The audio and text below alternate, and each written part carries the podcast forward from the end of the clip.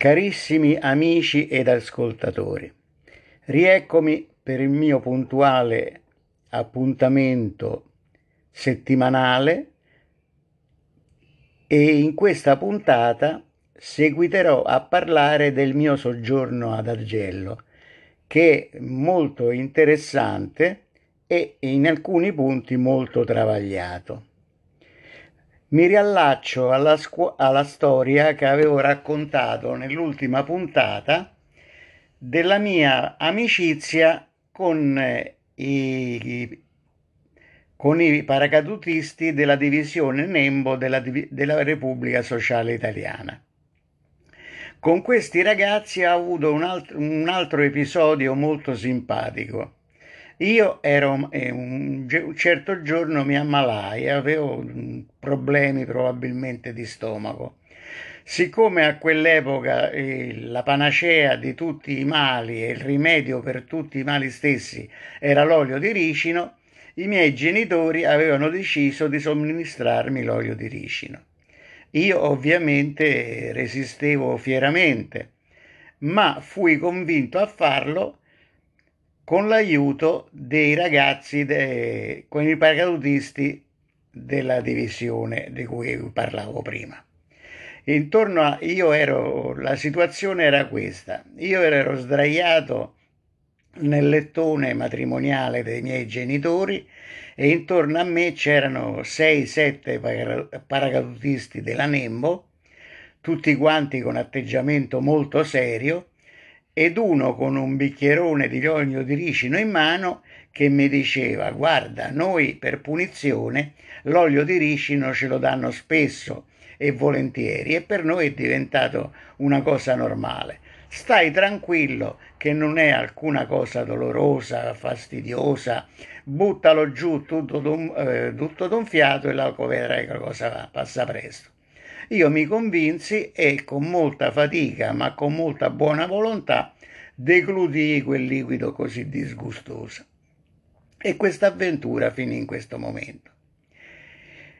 Poi i, i ragazzi eh, di questa, de, della divisione Nembo lasciarono il paesino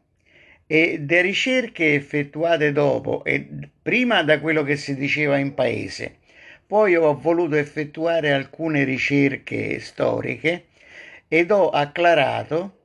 che parte eh, di questi ragazzi della Nembo avevano disertato, avevano passato le linee e si erano aggiun- eh, aggregati agli alleati e praticamente poi avevano seguitato la guerra combattendo assieme agli alleati gli alle- con- contro gli ex alleati tedeschi.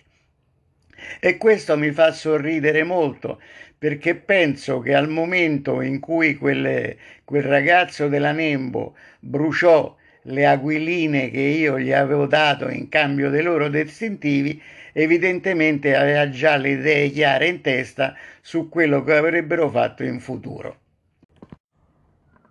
Intorno all'aprile del 44 le cose peggiorarono in, in, quanto in seguito alla caduta del fronte di Cassino gli, i tedeschi furono travolti e, e iniziarono una precipitosa ritirata verso il nord e transitarono numerosi per il nostro paese. E ci fu uh, praticamente l'installazione di un comando tedesco stabile proprio nel nostro paese e le cose cominciarono a diventare piuttosto brutte. Gli episodi furono molto drammatici e, e coinvolsero tutti quanti.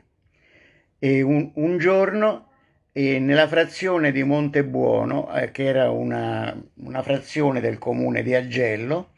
i tedeschi trucidarono undici fra partigiani e contadini che si erano opposti alla requisizione e avevano, si erano ribellati alle requisizioni stesse. Il, il parroco del paese, Don Fedeli, si recò personalmente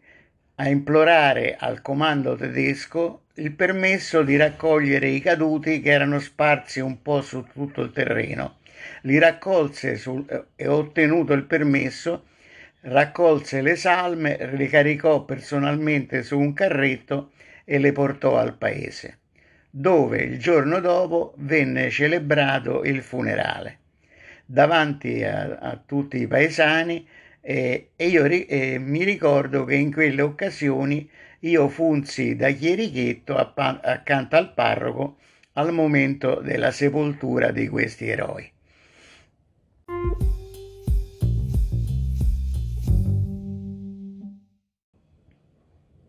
Racconto ora una storia particolare di mio padre, che era una persona piuttosto ingegnosa, audace e, in un certo senso sprezzante del pericolo. Avendo saputo che un suo fratello, Bruno Aiò, era stato catturato dai fascisti ed era tenuto eh, in isolamento in una villa vicina a Perugia, villa che stranamente si chiamava Villa Aiò, perché probabilmente era proprietà di un'antica famiglia di ebrei locali, cercò di uh, recarsi sul posto per avere notizie del fratello e nello stesso tempo di potersi recare a Perugia per recare genere di conforto a mia zia e a mia nonna che come ho raccontato prima erano eh, rimaste a casa di quella vecchia signora che le aveva ospitate. Con una certa faccia tosta e con l'aiuto di Don Fedeli, mio padre riuscì a ottenere dal comandante del eh, locale de, della Wehrmacht un permesso per poter girare eh, tranquillamente in, tutta, in bicicletta in tutta la provincia di Perugia. Io ho ancora questo permesso firmato dal comandante locale in cui si informava che il, eh, il, titolare di questo permesso, cioè Lorenzo De Arcangelis, mio padre, poteva liberamente circolare nella provincia di Perugia in bicicletta e il suo mezzo non poteva essere sequestrato. Ancora per dimostrare quella che era un po' la temerarietà e forse anche l'incoscienza di mio padre, racconterò un altro episodio. Una mattina presto, all'improvviso, nella nostra casa entrarono alcuni soldati tedeschi con i, con i mitra imbracciati che si misero a frugare per, caso, per casa. Afferrarono una piccola forma di formaggio, una caciottina veramente modesta, e presero anche l'orologio d'oro di mio padre che era un classico orologio tipo ferroviere con la catena d'oro. E poi eh, fortunatamente se ne andarono. Mio padre eh, si arrabbiò moltissimo per questo fatto, rimase molto irritato e decise di andare al comando tedesco a denunciare l'episodio.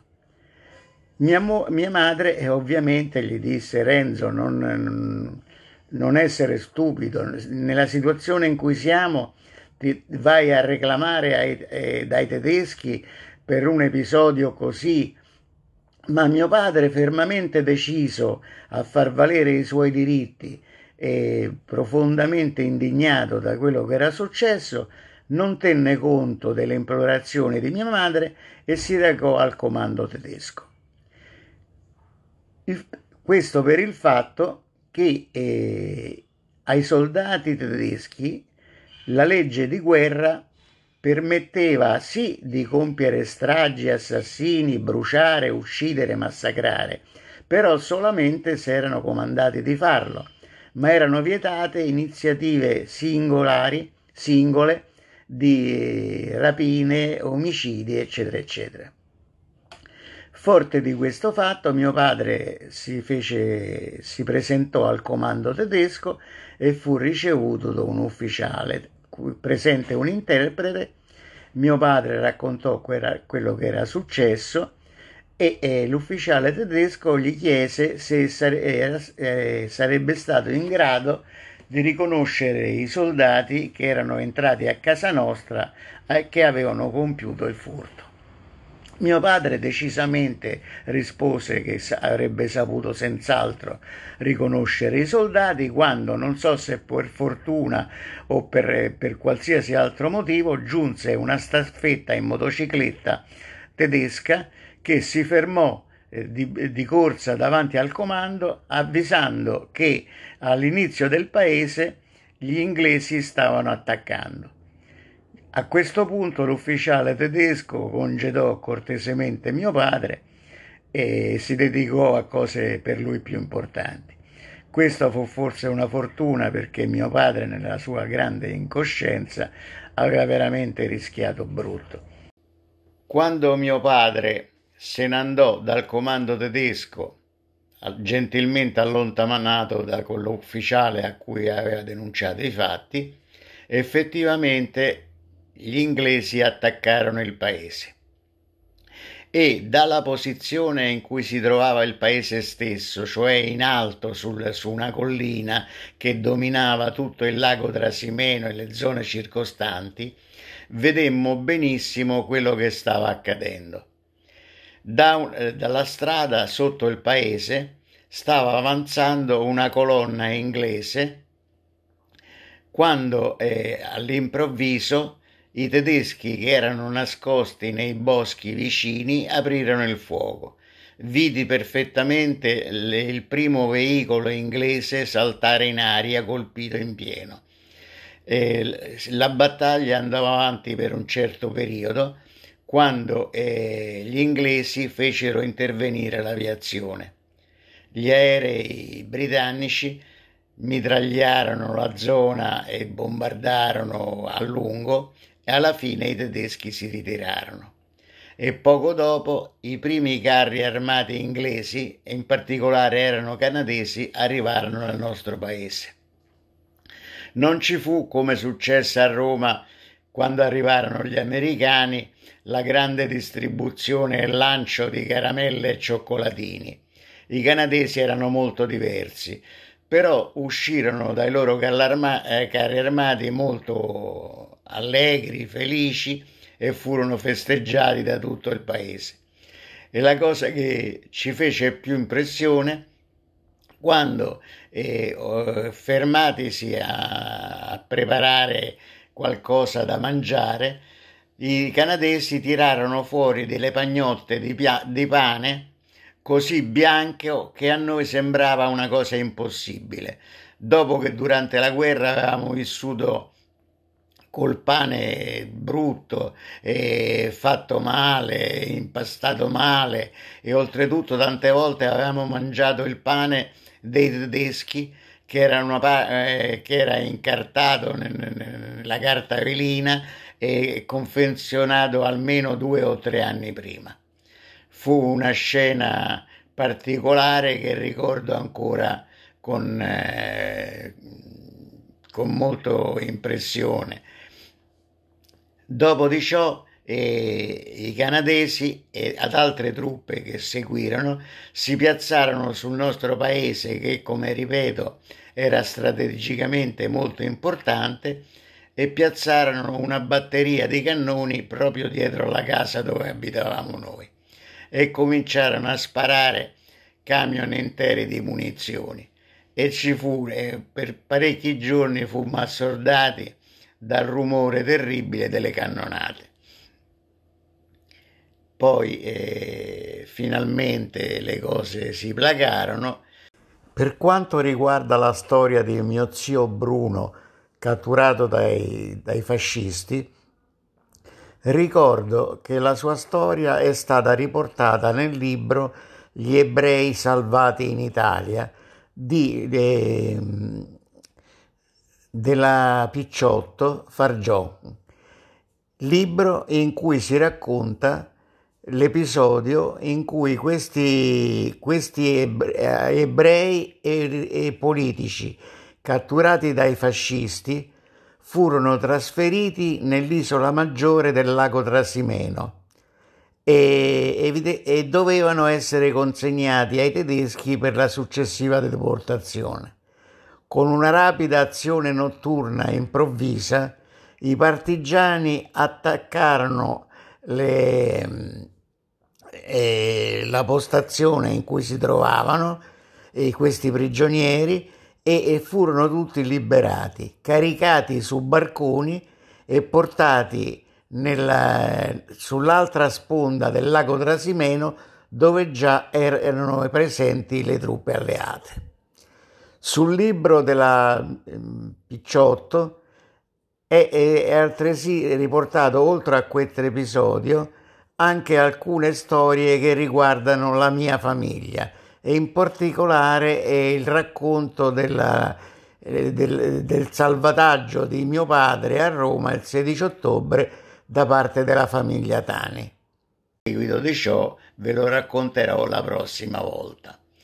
Un caro saluto a tutti e vi ricordo ancora una volta che se avete domande e cose del genere, critiche e osservazioni o quello che volete, scrivetemi tranquillamente sulla mia email come già vi ho indicato per, eh, recentemente. Un carissimo saluto a tutti da Giorgio Aiò.